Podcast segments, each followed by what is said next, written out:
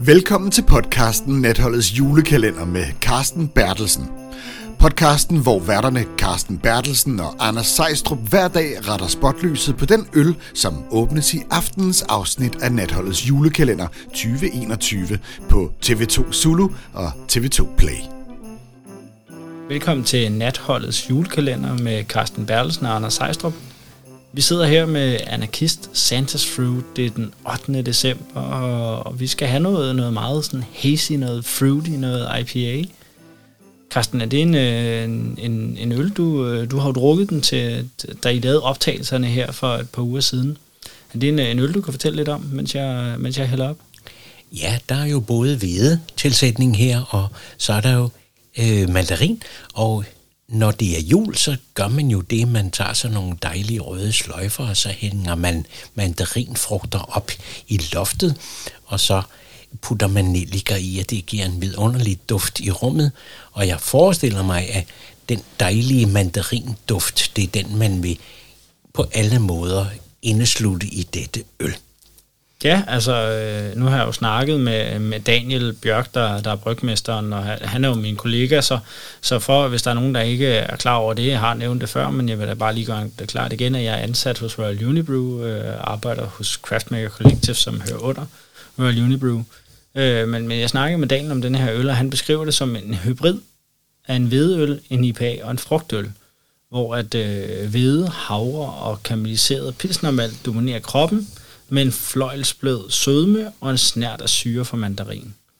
Han slutter sig af med, at den er, den er tørhumlet, øh, og, og den skal så, det skal så komplementere mandarinens øh, citrusfornemmelse, og så, så de her sådan, appelsins, øh, sådan orange, som han siger, men det er jo appelsin aromaer. Synes du, at, øh, at det er det, du også får ud af den her, når, når vi sidder med den og, og dufter til den? Ja, når jeg dufter til den, så regner jeg med, at det er umaltet hvede. Og det giver jo altså en tørhed i eftersmagen, og så har vi den her øh, ret præcise mandarin fornemmelse, og den ligger meget fint tilbage i svælget. Og det her er en øl, som øh, på mange måder kan gå til mange sommerting. For mig er det ikke nogen juleøl, denne her, men den går til mange gode sommerretter. Det vil jeg anbefale den til. Ja, og der, der er vi jo lidt tilbage til, øh, til den udsendelse, vi havde med Indslev og deres Red and Green IPA, hvor vi snakkede om den her jule-IPA. Er det overhovedet en ting? Kan det overhovedet være julet? Og når jeg drikker den her, så har jeg en, en, en større julefornemmelse, end jeg har, eller jeg havde med, med Red and Green IPA.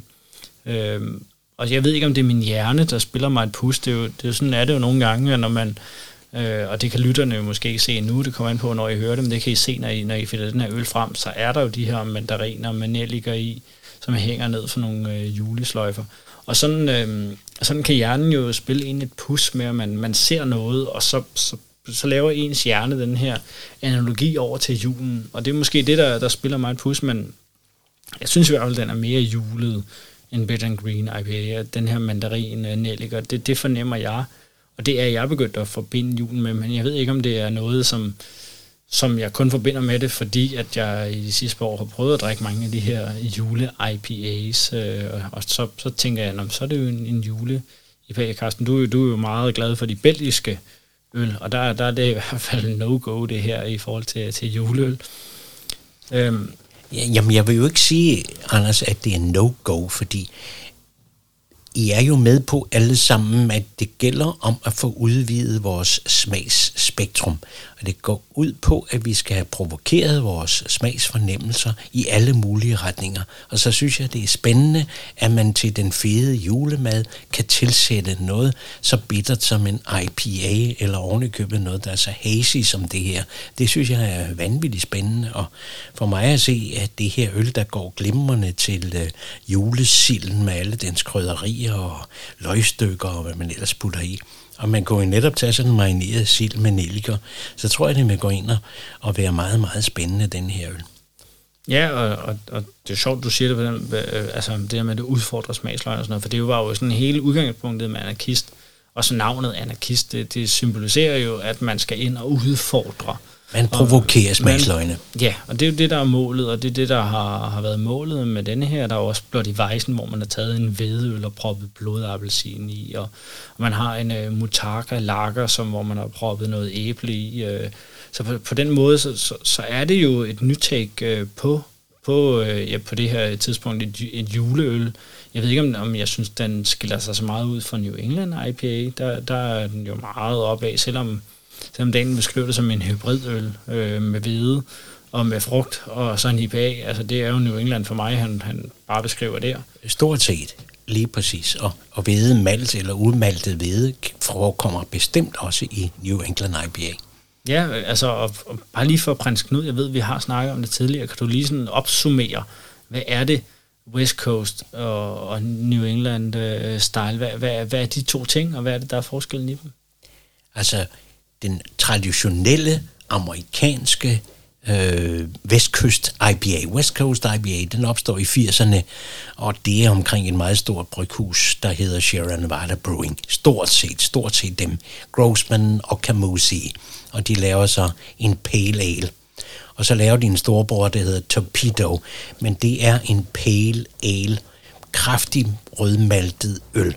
Og den bliver meget, meget elsket. Og så kommer det jo til at blive en revolution, en stormvind over hele USA, og så ryger det over til Europa og bliver også en revolution i Europa. Og det man jo gør, det er, at man tilsætter de lokale humler, blandt andet det, der hedder Cascade og Chinook og, og Columbus. Og så er det, man over på Østkysten synes, at man vil revolutionere IPA-stilen igen, og så laver man på på uh, Alchemist i Vermont, der laver man altså en øl, som er hazy. Så nu har vi altså to stilarter. En ren, klaret vestkyst, og så har vi en østkyst, som er, er ikke blommefarvet, og det må man nok sige, den her, og med masser, masser af humlefornemmelse. Så du har de to stilarter over for hinanden. Ja, og hvad, altså, nu når man, man snakker jo rigtig meget om humle i IPA, hvad, hvad er det, humle gør? Humle giver jo den her vidunderlige herbal eller frugtagtige fornemmelse, som er indsnus en grøftekant. Og det er jo det, man er på jagt efter her. Det her er for mig at se 100% sommer, sommer og sol og lyse tider. Ja, og, og, og forskellen på New England og, og West Coast, det er jo i hvert fald det her juicy, i New England, og så bitter i, øh, i over i West Coast. Jeg synes, ja, det, jeg en synes, klar bitterhed i vestkyststilen, og her har du så den her hazy øh, og udtørrende humle. Ja, og jeg synes, at når man, når man drikker den her, så den er da også lidt udtørrende. Jeg synes også, den, jeg ved ikke, om det vil kalde det bitter, men, men den har da i hvert fald en meget klar citrus, øh, som går ind og, og giver noget, noget, sådan, noget udtørrende fornemmelse i, i munden, som, som bitterhumler plejer at gøre. Mm. Lige præcis. Altså, og når man kigger på, på flasken, så står der jo så Hazy Fruit IPA, og ikke New England IPA. Er, er der, tror du, der er en årsag til, at man ikke bare har valgt at kalde det New England? Man vil nok gøre publikum opmærksom på, at her er tilsat frugt. Det er der jo ikke normalt i New England IPA eller Vestkyst. Man tilsætter ikke noget, men det er man jo begyndt på. Og det må jo være en definition på, hvad anarkist går ud på, at provokere smagsløgene på en kvalificeret måde. Ja, altså, fordi jeg, jeg synes da også, når man, når man tager den her kontra øh, Big Dunk, som vi drak tidligere, som jo også er frugtig, også er New England, så synes jeg, at den her den er meget mere spids i, øh, i frugtnoterne, hvor uh, Big Dunk var, altså det var en voldsom oplevelse, men, men på en eller anden måde mere rund i smagen, hvor den her den er meget spids. Øh, specielt den her citrus, synes jeg, springer meget i munden, og, og kan, kan, altså, man kan sige, være meget rensende. Altså, jeg kunne godt se den her på julebordet være en ting, man, man drak mellem, øh, altså ja. mellem serveringerne. Jeg synes ikke måske, det passer til maden under serveringerne imellem til at lave sådan en palate cleanser, som man siger, altså ja. rense, rense smagsløgene. Kalibrator så man får, får renset svælget for øh, kryddersilden for eksempel, og så kommer man i gang med stegeretterne eller med det salte fad. Ja, og ellers så synes jeg måske også, at jeg, jeg kunne godt se mig at stå og, stå og drikke den her på, på uh, Smukfest for eksempel. Altså der er... Strålende. Jeg, som, som jeg snakkede om før, altså jule IPA, er det ikke mest en sommerøl, man trækker ind. Der, der er i hvert fald tilbøjelig til også at sige, at det her det er da også mere en, en sommerøl end en juleøl. Selvom jeg synes, den er mere julet end, øh, end den anden. Ja, altså i gamle dage drak man jo efter sæsonerne eller årstiden. Det mørke øl til de mørke tider, og de lyse øl til de lyse tider. Det var jo systemet. Og sådan var hele året omgæret, det må være det rigtige ord, af øl. Ja, og øh, med, med, den, med den udgangsreplik, at øh, vi kommer til noget, noget sommer og noget, noget sol om, øh, om, om ja, 4-5 måneder, når det bliver godt vejr igen. Solen så, vender tilbage. Ja, det er jo det. Så vil jeg sige skål, Karsten, og, og tak for i dag. Skål, Anders. Det var dejligt. Cheers. Vi smages ved i morgen. Du har lyttet til podcasten Natholdets julekalender med Carsten Bertelsen. Lyt med igen i morgen, når næste øl bliver kærligt behandlet af dine to værter, Carsten Bertelsen og Anders Sejstrup.